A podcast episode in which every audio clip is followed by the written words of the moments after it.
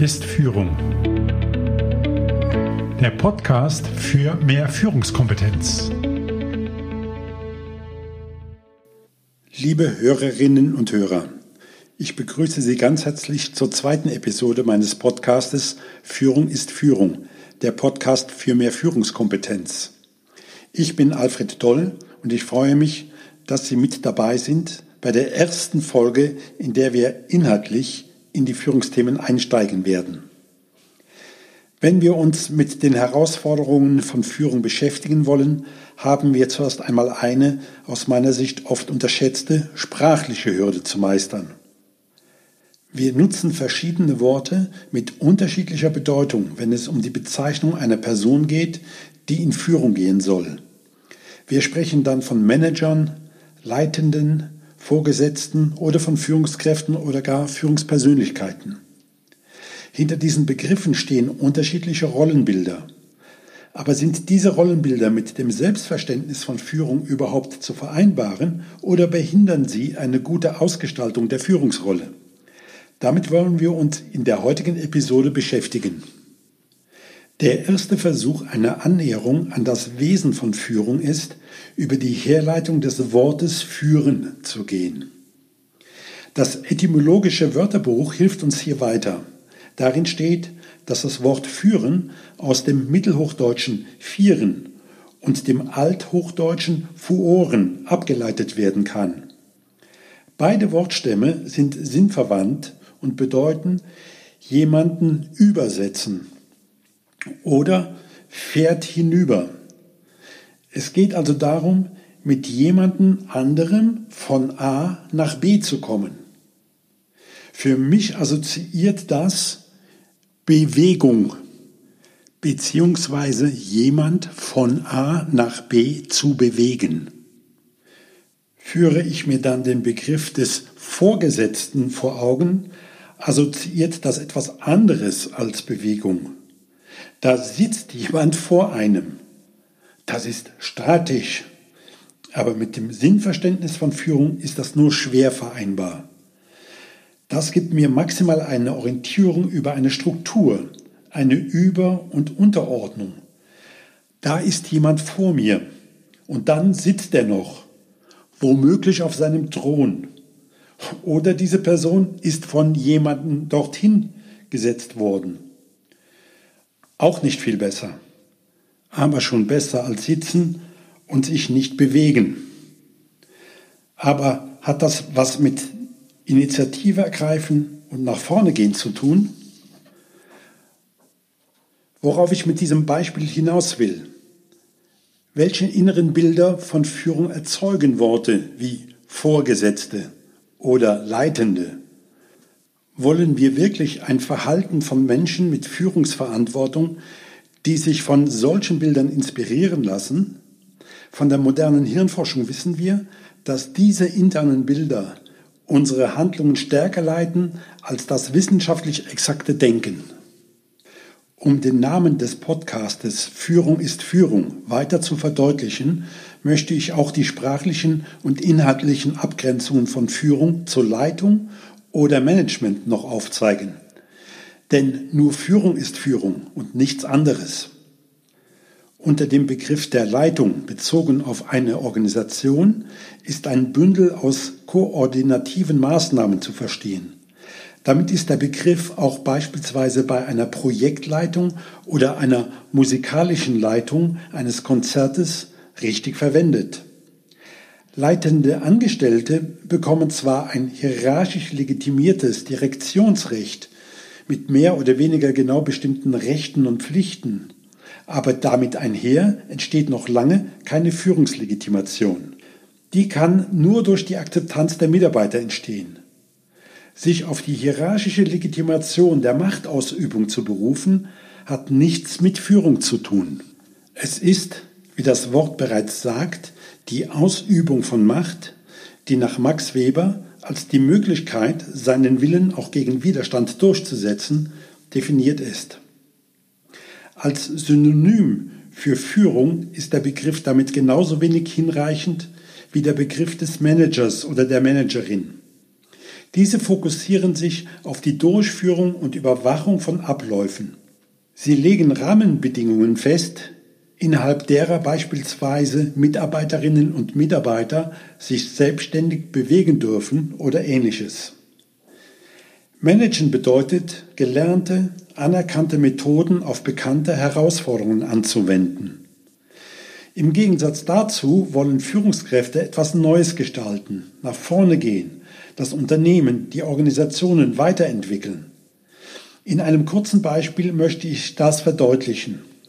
Um in einem Unternehmen einen Euro sechs Diesel als logische technologische Weiterentwicklung des bereits entwickelten Euro fünf Diesels zu wollen, reichen Managementfähigkeiten aus. Führung fängt an, wenn sich jemand hinstellt und sagt, wir bauen jetzt Elektroautos, und zwar selbstfahrende. Wahre Führungspersonen inspirieren Menschen mit ihren Visionen. Sie begeistern zum Mitmachen und ziehen Wegbegleiter und ihr Umfeld in ihren Bann. Einfach gesagt, sie bewegen sich, das Unternehmen, Menschen von A nach B. Es braucht also mehrere Dinge, um überhaupt eine Anforderung zu haben, für die Führung die Lösung ist. Es braucht erstens eine Aufgabe, die erledigt werden soll. Zweitens Menschen, die bereit sind, sich der Aufgabe zu stellen. Drittens ein Umfeld, in dem das Ganze stattfindet. Und viertens eine Zielgruppe, die der Empfänger dieser Aufgabenerfüllung ist. Diese vier Grundelemente sind miteinander vernetzt und stehen in dynamischen Wechselbeziehungen zueinander. Je größer der Vernetzungsgrad und die Dynamik sind, umso komplexer ist das Gesamtsystem. Und umso größer wird der Bedarf an wahrer Führungskompetenz. Aus dieser Perspektive heraus macht es für mich Sinn, sich dem Thema Führung jetzt mit einer systemischen Brille zu nähern. Für alle die, denen die Systemtheorie nichts sagt oder nicht mehr so geläufig ist, hier ein kurzer Exkurs. Als Systemtheorie bezeichnet man eine interdisziplinäre Wissenschaft, die versucht, die Prinzipien und Grundlagen von Systemen zu beschreiben. Was ist in diesem Kontext ein System? Nun, das ist das Zusammenwirken von Elementen, die sich von ihrem Umfeld abgrenzen und einen bestimmten Zweck erfüllen, indem sie einen irgendwie gearteten Input zu einem zweckdienlichen Output verarbeiten. Systeme definieren sich also über erstens Grenzen zu ihrer Umwelt, zweitens über den Zweck, also dem Grund, wofür es das System gibt, drittens den Elementen, die in Beziehung zueinander stehen, und viertens den Input, der zu einem Output verarbeitet wird. Es gibt unterschiedliche Arten von Systemen, beispielsweise technische Systeme wie etwa Kaffeemaschine, Auto und so weiter. Biologische Systeme, zum Beispiel das Nervensystem oder das Immunsystem. Oder eben auch soziale Systeme. Auf die sozialen Systeme beziehen wir uns, wenn wir von Führung sprechen. Soziale Zusammenschlüsse wie Familien, Organisationen und Unternehmen sind als solche zu betrachten. Die Theorie der sozialen Systeme hilft uns, die ganze Gesellschaft universell zu erklären. Dabei steht die gesamte Komplexität der soziologischen Strukturen im Mittelpunkt. Das bedeutet, dass sich soziale Systeme aus den Interaktionen zusammensetzen und nicht aus den Interakteuren selbst. Ich möchte an dieser Stelle nur erwähnen, dass es Unstimmigkeiten zwischen mehreren akademischen Lagern gibt, was die genaue Ausprägung der Interaktionen betrifft. Das ist aber für das Thema Führung in unserer Betrachtung nicht wirklich relevant. Wenn wir uns jetzt diese systemische Brille aufsetzen und uns durch sie die Rolle von Führung anschauen, dann lässt sich diese Rolle recht einfach und schnell definieren. Führung ist dann die Bildung eines sozialen Systems, um einen Zweck zu erfüllen. So einfach, so gut. Führung muss sich also mit zwei Aspekten beschäftigen. Erstens die Gestaltung eines sozialen Systems und zweitens dessen Zweckerfüllung.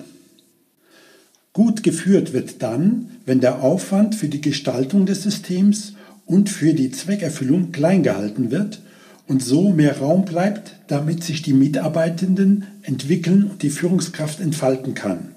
Frei nach dem Motto: Was habe ich heute getan, damit die Menschen in meinem Umfeld ein Stück wachsen können? Da soziale Systeme erst durch die Interaktionen entstehen und nicht durch die formale Festlegung, wer im Organigramm wem zugeordnet ist, bedeutet das für den Führenden, dass die Gestaltung des sozialen Systems ein ständig andauernder Prozess ist. Das entspricht ja auch der Lebenswirklichkeit. Stellen Sie sich ein Bild vor mit Ihnen als Führungskraft. Sie haben mehrere Mitarbeiter. Die Mitarbeiter sind per Organigramm zugeordnet und die Aufgabe, die zu erledigen ist, wurde von einer höheren Instanz, ihrem Team, ihrer Abteilung, ihrem Bereich, was auch immer, zugewiesen. Damit wissen Sie zwar bereits einiges, was die Tätigkeiten betrifft, die zu leisten sind. Dass diese wirklich im Sinne des Systems zweckdienlich sind, das zu untersuchen, ist ein eigenes Podcast-Thema. Unterstellen wir der Einfachheit halber einmal, dass dem so ist. Aber hinsichtlich der eigentlichen Führungsaufgabe wissen wir noch gar nichts. Erst wenn Sie sich die einzelnen Personen anschauen und diese mit ihren individuellen Kompetenzen, aber auch Wünschen, Erwartungen, Interessen und Bedürfnisse zu einer arbeitsfähigen Gemeinschaft zusammenbringen wollen, beginnt Führung. Frohen Mutes vereinbaren Sie Regeln, nach denen Sie aufgrund Ihrer Erfahrung glauben, dass sich die Kompetenzen der Mitarbeiter so sinnvoll ergänzen, dass die Aufgabenstellung in der geplanten Zeit auch gut durchführbar ist. Nur stellt sich gleich am ersten Tag raus, dass Mitarbeiter A mit Mitarbeiterin B persönlich nicht gut kann, weil beide vor Jahren eine Beziehung hatten, diese aber dann unrühmlich für ihn von ihr beendet wurde. Im Verlauf der nächsten Tage erfahren Sie so beiläufig in der Kaffeeküche, dass der Kollege C, ein für die Aufgabenstellung ganz wichtiger Spezialist, sich auf den gleichen Führungsjob beworben hat, den Sie jetzt innehaben. Und Kollegin D ist eine Mitarbeiterin, wie Sie sich immer vorgestellt haben, loyal, fleißig, extrem kompetent, aber alleinerziehende Mutter mit einem kleinen Kind, ohne festen Betreuungsplatz. Sie kann auch nur fünfzehn Stunden pro Woche arbeiten, muss sich jeden Tag, jede Woche privat neu organisieren. Daher kommt sie mal montags, dienstags, donnerstags von acht bis dreizehn Uhr, mal mittwochs, nachmittags, jedenfalls nicht fest planbar. Aber im ganzen Unternehmen findet sich niemand, der ihr wissenstechnisch das Wasser reichen könnte. Das, liebe Hörerinnen und Hörer, sind die Szenarien, in denen Führung stattfindet und mit denen Führung umgehen muss. Das Beispiel verdeutlicht, dass die Gestaltung des sozialen Systems erstens ein permanenter, sehr komplexer Prozess ist und zweitens dies die wesentliche Aufgabenstellung von Führungskräften ist und nicht die für die Aufgabenstellung notwendige fachliche Expertise. Die sollte von den Mitarbeiterinnen und Mitarbeitern kommen, nicht von der Führungskraft. Sicher ist es hilfreich zu wissen, um was es überhaupt geht. Aber wenn Sie als Führungskraft den Mitarbeitenden zeigen müssen, wie das gehen soll, dann haben Sie die falschen Mitarbeiter. So einfach ist das. Wenn wir uns das alles bewusst machen, ist es offensichtlich, dass für gute Führung zusätzliche Kompetenzen benötigt werden als die reine Fachlichkeit oder das Kennen von Methoden.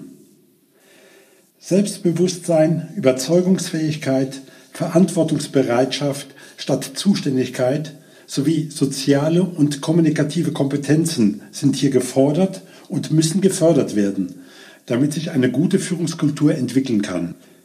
Ich möchte Ihnen, liebe Zuhörerinnen und Zuhörer, noch einige ergänzende Bilder mit in den Führungsalltag geben. Führung bedeutet, einen Rahmen zu geben, innerhalb dem sich die Kompetenzen der Mitarbeitenden frei entfalten können, damit die bestmögliche Lösung entstehen kann. Gute Führung schafft eine Atmosphäre, einen Spirit, in der die Mitarbeiter Ideen haben und diese realisieren können. Wer sich diesem Führungsverständnis verschreibt, wird Führung als Kunst verstehen und nicht als Technik. Das ist sicher nicht einfach, aber danach zu streben, ist sehr erfüllend. Damit ich nicht missverstanden werde: Ich bin nicht dafür, dass alle Management- oder Leitungsaufgaben durch dieses Führungsverständnis ersetzt werden müssen. Wer Manager braucht, soll auch Manager einstellen und nach Managementkriterien bewerten. Wer Leiter braucht, soll sich geeignete Menschen hierzu an die entsprechenden Positionen setzen. Aber nennen Sie sie nicht Führungskräfte, denn sie führen nicht.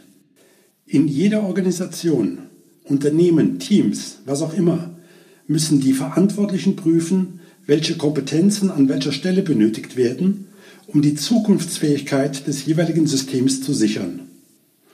Arbeitsumfelder, die sich nach Prinzipien von New Work, Agile oder Lean ausrichten, benötigen wesentlich mehr Führung in dem hier beschriebenen Sinne als zum Beispiel stark hierarchische Systeme.